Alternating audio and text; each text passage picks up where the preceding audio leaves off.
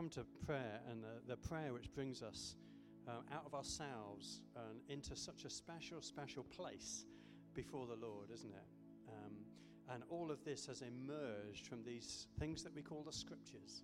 Aren't they beautiful? Aren't they just beautiful? Let's just pray again. Father God, we just thank and praise you that when we turn to these pages in this book, Lord, we see such life giving, truth affirming, victory giving, freedom enabling, wonderful things, Lord. And as we delve again into your word today, Lord, we just ask that you uh, open our eyes to the glory that is there, Father God, because we praise you for all that you've done for us, because you loved us, Lord. You love each one of us that Jesus gave his life. So thank you, thank you, Father, and be with us at this time, we ask in Jesus' name. Amen. Amen. Amen. Right. Well, praise the Lord. Um, we're going to have some readings. Bless you. Thank you, people. Uh, we'll call upon you again later on, but that was really lovely. Um, we're going to have some readings, about four readings, and uh, this is entitled The Cross Pathway The Pathway to the Cross.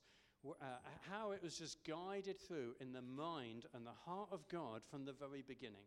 So, in this pathway, we're going to start at the beginning. We're going to start in Genesis, and I've asked Tony to bring us our first reading. I'm sure we can throw it up as, as well. Bless you. You, Tony. This reading is from Genesis chapter 3, verses 9 to 15. Then the Lord God called to Adam and said to him, Where are you? So he said, I heard your voice in the garden, and I was afraid because I was naked, and I hid myself. And he said, Who told you you were naked? Have you eaten from the tree from which I commanded? You that you should not eat? Then the man said, The woman whom you gave me, she gave me of the tree, and I ate. And the Lord said to the woman, What is this you have done? The woman said, The serpent deceived me, and I ate. So the Lord God said to the servant, Because you have done this, you are cursed more than all cattle, and more than every beast of the field. On your belly you shall go, and you shall eat dust all the days of your life. And I will put enmity between you and the woman, and between your seed and her seed.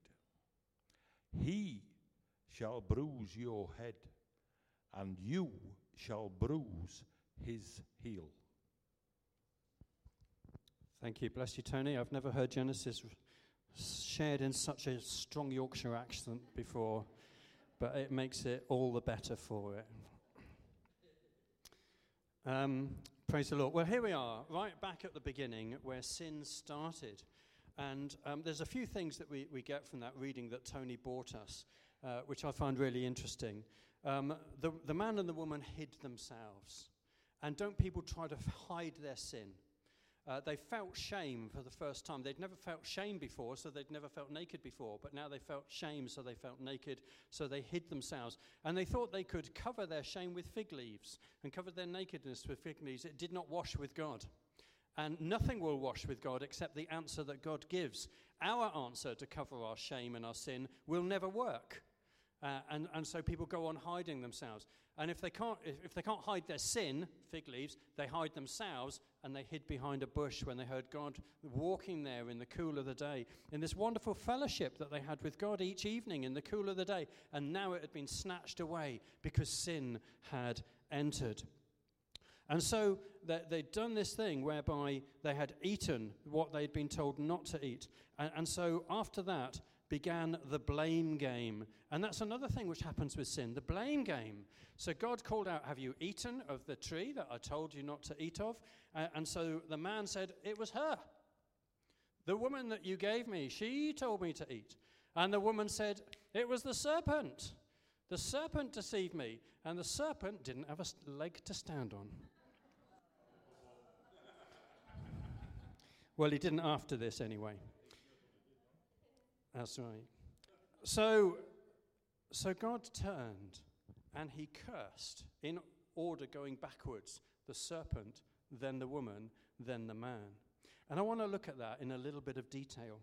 Um, it's actually the bit in red, uh, and I'm not sure how clearly you can see it, but that's the verse I want to highlight on. Verse 15, Genesis 3, verse 15.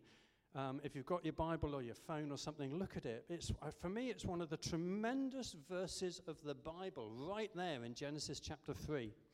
Uh, this is up here in the New King James, and it says, and we're going to examine it in detail. He turned to the serpent and he said, You'll go on your belly all the days of your life and eat dust, and I will put enmity, enemyness, enmity between you and the woman, not the man, the woman. I will put enmity between you, serpent, and the woman. Goes on to say, and between your seed and her seed. He shall bruise your head, and you shall bruise his heel. And we're just going to unpick that verse a little bit.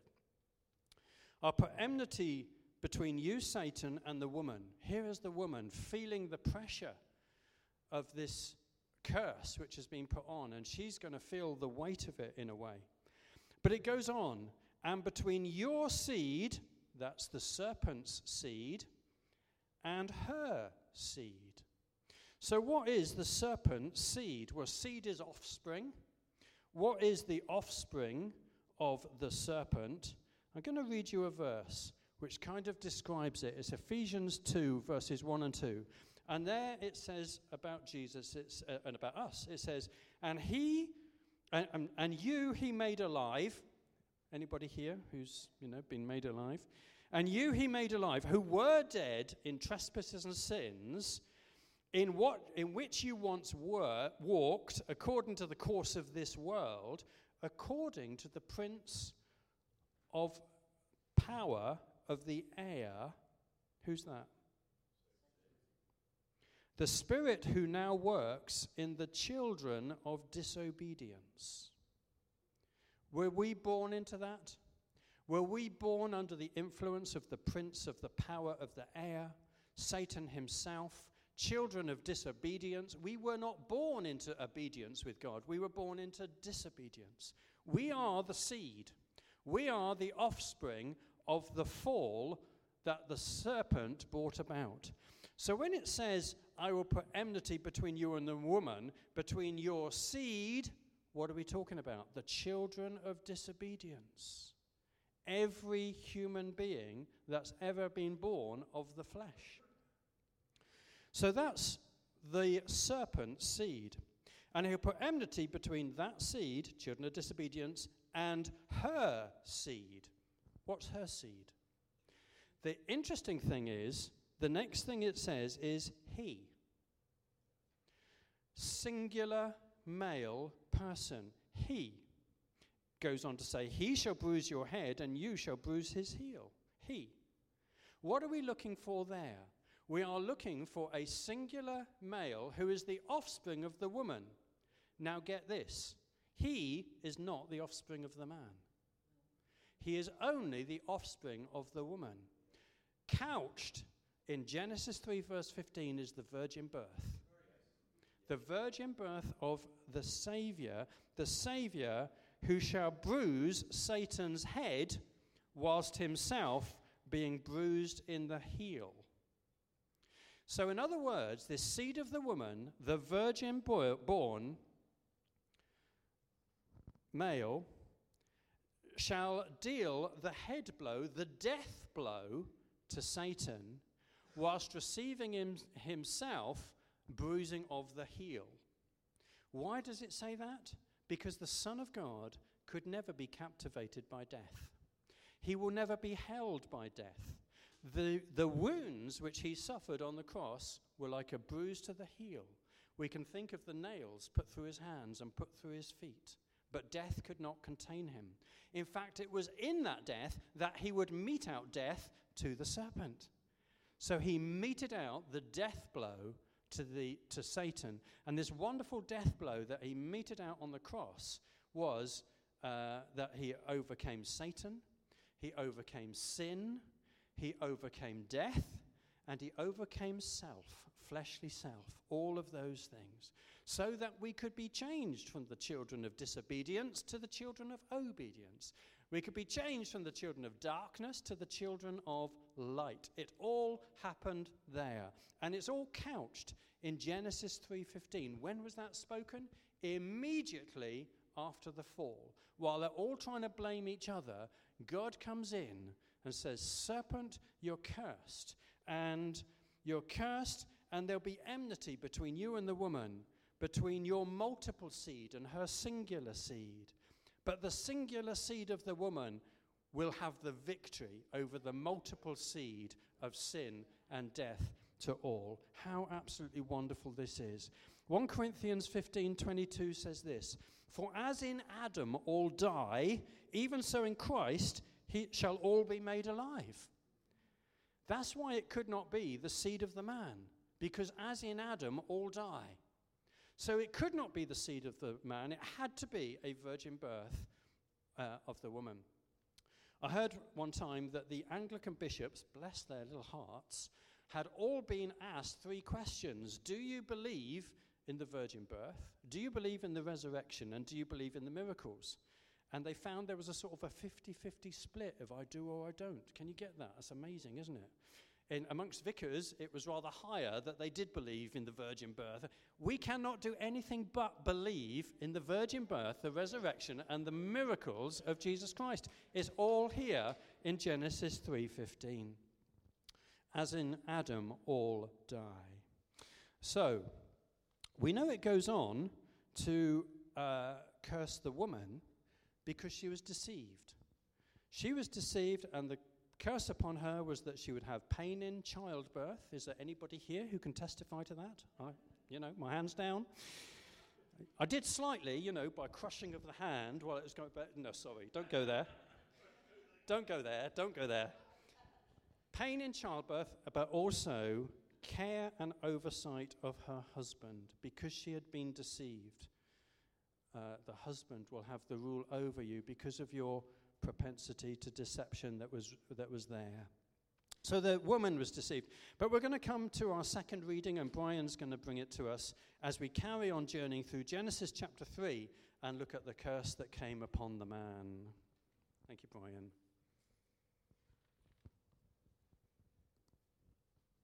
Genesis 3 17 to 20. Then to Adam he said, Because you have heeded the voice of your wife, and have eaten from the tree of which I commanded you, saying, You shall not eat of it, cursed is the ground for your sake. In toil you shall eat of it all the days of your life. Both thorns and thistles it shall bring forth for you, and you shall eat the herb of the field. In the sweat of your face you shall eat bread till you return to the ground, for out of it you were taken, for dust you are, and to dust you shall return. And Adam called his wife's name Eve, because she was the mother of all living. Also for Adam and his wife, the Lord God made tunics of skin and clothed them. Thank you. Thank you. Bless you. Okay. Second part of this then is this curse upon the man. You've heeded the voice of your wife. You've eaten what I told you not to. You have brought sin, as in Adam all die. And the curse was that the ground was cursed because of this. Thorns and thistles shall it bring forth to you, whereas before it had just brought forth the fruit which they were eating of. Thorns and thistles shall it bring forth to you. In the sweat of your face you're going to eat, and then you'll die. To dust you will return. So that was Adam, and that's what he had to live with. And I want you to take special note of what, um, of those, uh, that, that curse upon Adam, that work would become a toil and an effort. Anybody testify to this? That uh, yeah, good, okay. Um, and that uh, thorns and thistles, it'll be it'll be hard, it'll be difficult, but thorns and thistles is what the earth will bring forth. The thorns and thistles were not there before the fall of mankind. So, in that sense, thorn and thistles represent fallen humanity because it was not there before humanity fell. So, thorns and thistles, fallen humanity. So, Adam took this one on the chin and said, you know, basically, okay, I'll work hard, I'll sweat my brow, I'll produce that sort of thing. Um, but he turned in that moment of time to his wife, who had only up to this been, point been called woman,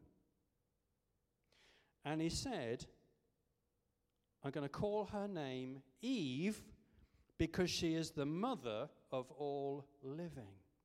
Now, Cain and Abel had not been born, and it might be that he was thinking to himself, well, she's going to be the mother of Cain and Abel, and then uh, Seth, and then their children, and their children, the, the mother of all who come, all descended from them physically and in the flesh. But they're also descended from Adam, and in Adam all die. So was he thinking that? That Eve would be the mother of all living because everybody would come for her? Or was he thinking, what is it God has just told me? He has just said that her seed, he will overcome the, the problem of Satan and the children of disobedience and bring life where there was death. And, and God heard this that she was called the mother of all living. She'll be the mother of Jesus. Jesus will be the, the creator of salvation and all that are saved in him. And he called her mother of all living Eve. And so, verse 21 simply says, it was at that point that, that God made skins for Adam and his wife. Also, Adam and his wife, the Lord God made tunics of skin and clothed them. They had tried to hide their sin with fig leaves, and it didn't work. God clothed them with tunics of skin. Now, get this they weren't woolly vests. He didn't knit them out of a fleece. They were tunics of skin. They were the result of sacrifice. They were clothed in sacrifice. It may have even been that God didn't clean up the inside of those skins before he dressed them in them. It may have been that they were still a bit bloody, but he clothed them in that, and that gave them the presence whereby they could, they could still commune with God and hear him because they were clothed in sacrifice. How incredible that Adam saw that when he, and, and God did that the moment he said, This woman's name shall be Eve, the mother of all living.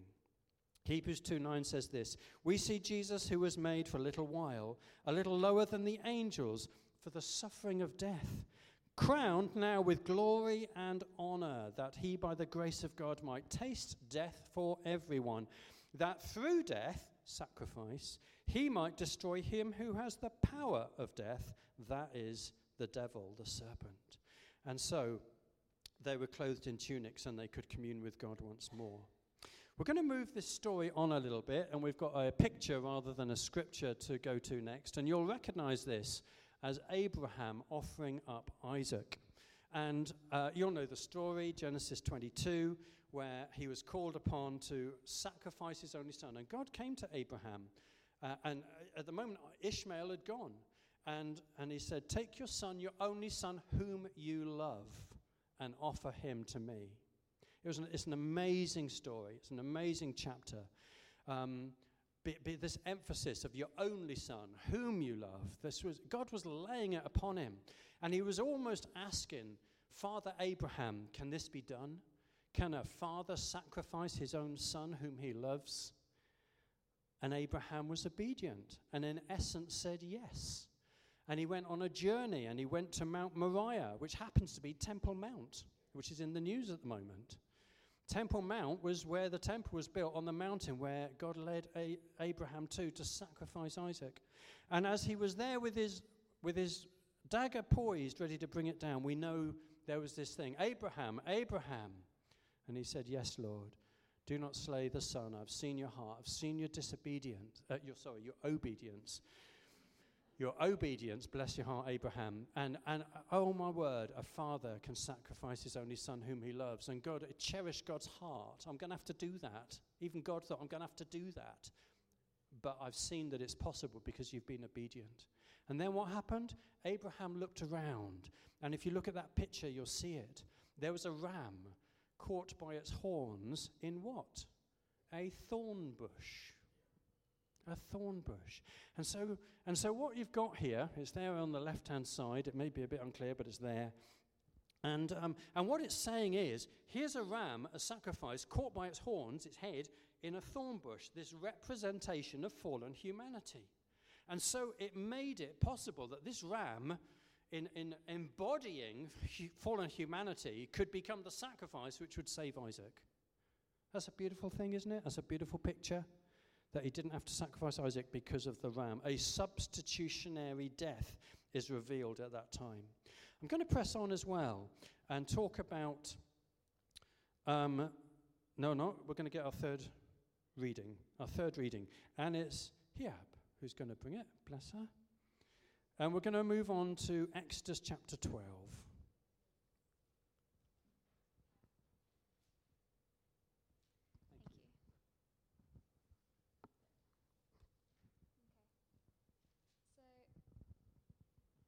Thank you. So, Exodus chapter. Oh, okay. Exodus, Exodus chapter 12. Every man shall take for himself a lamb, according to the house of his father, a lamb for a household. Your lamb shall be without blemish, a male of the first year. You may take it from the sheep or from the goats. Now you shall keep it until the fourteenth day of the same month. Then the whole assembly of the congregation of Israel shall kill it at twilight. And then they shall take some of the blood and put it on the two doorposts on the lintel of the houses where they eat it. Then they shall eat the flesh on the night, roasted in fire, with unleavened bread, and with bitter herbs they shall eat it. And thus you shall eat it, with a belt on your waist, your sandals on your feet, and your staff in your hand. So you shall eat it in haste. It is the Lord's Passover. For I will pass through the land of Egypt on the night, and will strike all the firstborn in the land of Egypt, both man and beast. Against all the gods of Egypt I will execute judgment. I am the Lord. Now the blood shall be sign for you on the houses where you are, and when I see the blood, I will pass over you, and the plague shall not be on you to destroy you when I strike the land of Egypt. So, the Passover. Here's the children of Israel being under slavery and persecution for 400 years in Egypt.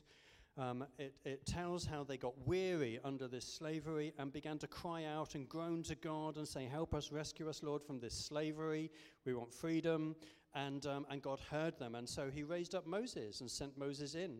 And Moses came and brought nine plagues upon Egypt and upon Pharaoh. And they only served to harden the heart of Pharaoh.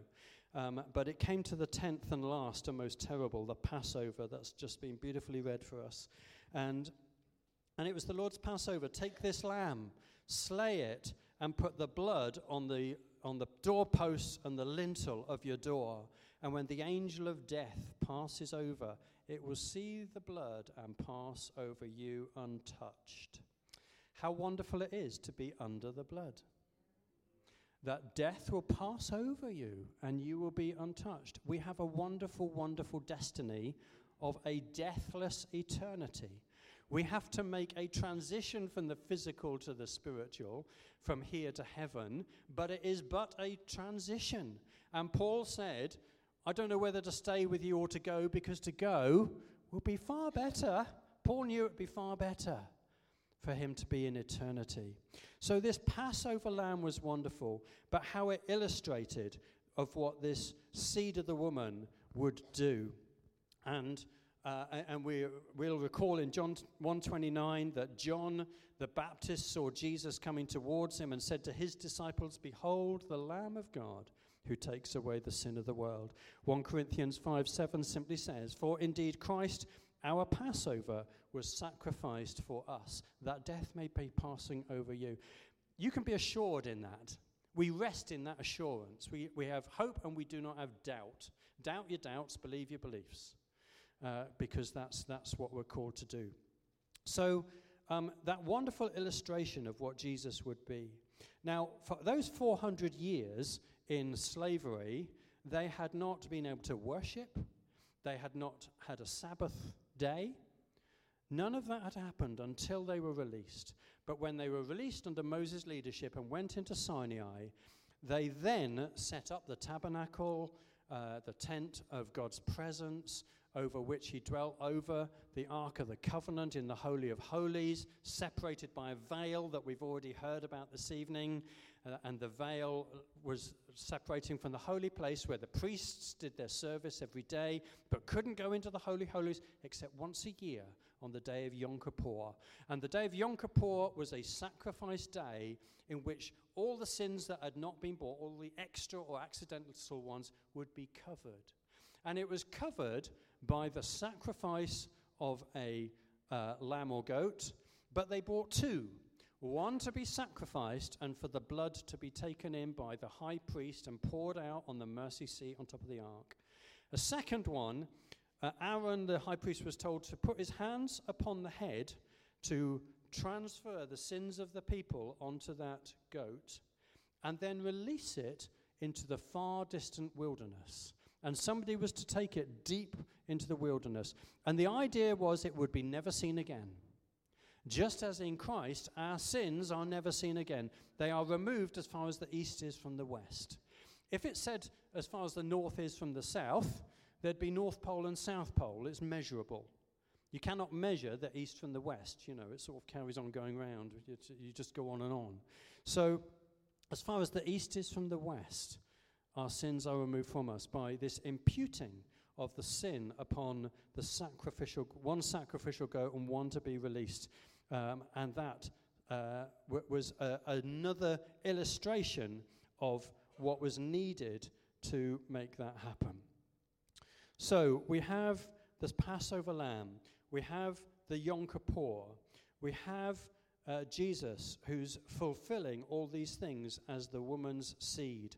And we're going to step right into that New Testament reading where it all happens before us that we've thought about also. And I'm going to invite Amanda if she would read to us from Mark 15.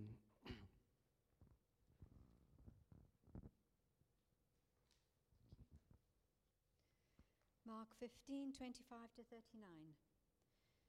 Now it was the third hour, and they crucified him. And the inscription of his accusation was written above the King of the Jews. With him, they also crucified two robbers, one on his right and the other on his left. Now, when the sixth hour had come, there was darkness over the whole land until the ninth hour. And at the ninth hour, Jesus cried out with a loud voice, saying, Eloi, Eloi, lama sabachthani, which is translated, My God, my God, why have you forsaken me? Some of those who stood by when they heard that said, Look, he's calling for Elijah. Then someone ran and filled a sponge full of sour wine, put it on a reed, and offered it to him to drink, saying, Let him alone. Let us see if Elijah will come to take him down. And Jesus cried out with a loud voice and breathed his last. Then the veil of the temple was torn in two from top to bottom. So when the centurion, who stood opposite him, saw that he cried out like this and breathed his last, he said, Truly, this man was the Son of God. Amen. Amen. Thank you. What a wonderful uh, account. The third uh, hour, they crucified Jesus. That's measured from six o'clock in the morning, so that was nine o'clock, Jesus was crucified. I looked at my watch at 11 o'clock today and I thought, oh my Lord, you've already hung there for two hours in this pain and torture. And then a little bit later in the day, 12 o'clock came round. And Steve, uh, uh, he mentioned it earlier, I think, where darkness came on the face. The sun hid its face because of the most awful thing that's ever happened on the face of this world was that they crucified the Son of Glory. And it remained dark for three hours. There's a scripture which is up on the board, which uh, you can look at later in Colossians, where it says that he triumphed over all the demons and made a public spectacle of them openly in the cross. And I believe it was during those three hours of darkness that Jesus completely triumphed over the forces of darkness. It was a wonderful, wonderful triumph, a painful one, but a wonderful one. But as, as he gave his life and dripped his blood, which would fulfill everything that had, uh, that had been said in the, uh, the build up, in the way that God envisaged this salvation of mankind. Um, and just to, I'm just going to look briefly, we can have for the next slide, at the preparation that went on um, for that. Yeah. Um, Mark 15, 16 says this this is Jesus being brought to uh, the cross. It says, The soldiers led Jesus into the hall called Praetorium, and they called together the whole garrison, and they clothed him with purple. They clothed him with purple, and they twisted a crown of what? What does thorns represent?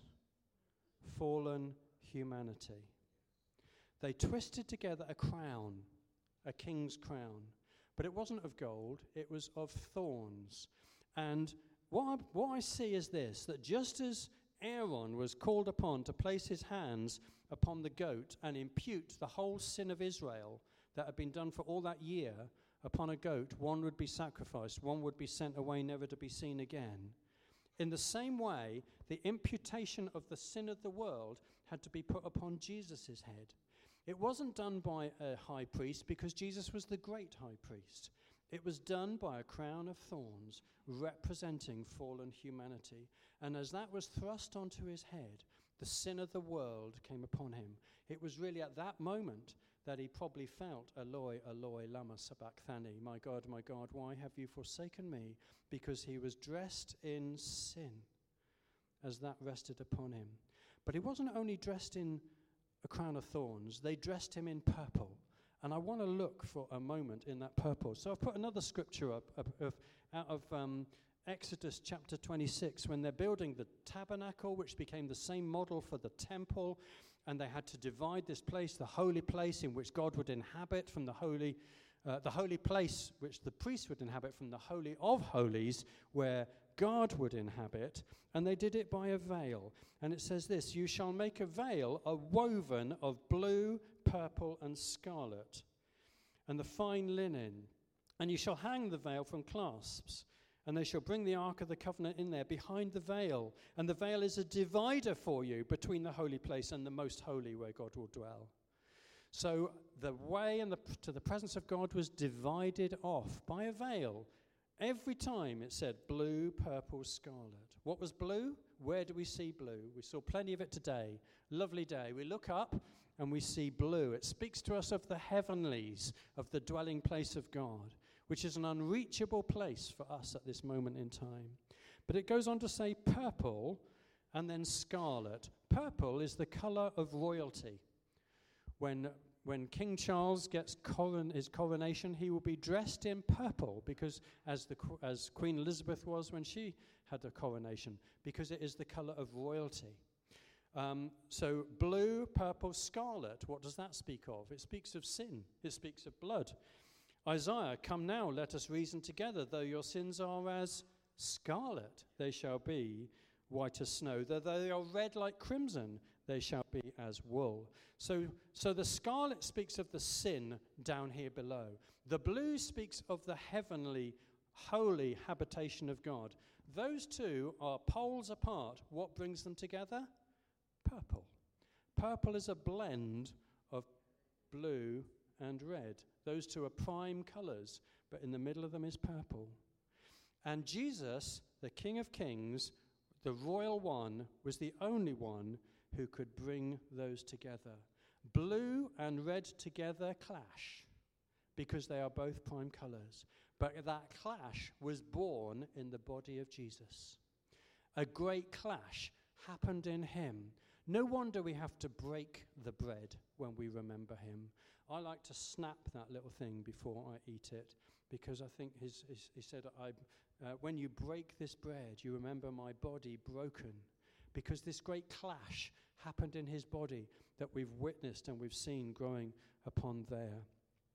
So, in this wonderful way, Philippians 2 8, that being found in appearance a man, but the seed of a woman, and the virgin birth, he humbled himself and became obedient to the point of death, even death on the cross. Ephesians 1 7, in him we have redemption through his blood, the forgiveness of sins according to his grace. And uh, Hebrews 10, we've heard it. We have boldness to enter the holiest place through the blood of Jesus by a new and living way which he consecrated for us through the veil, that is his flesh.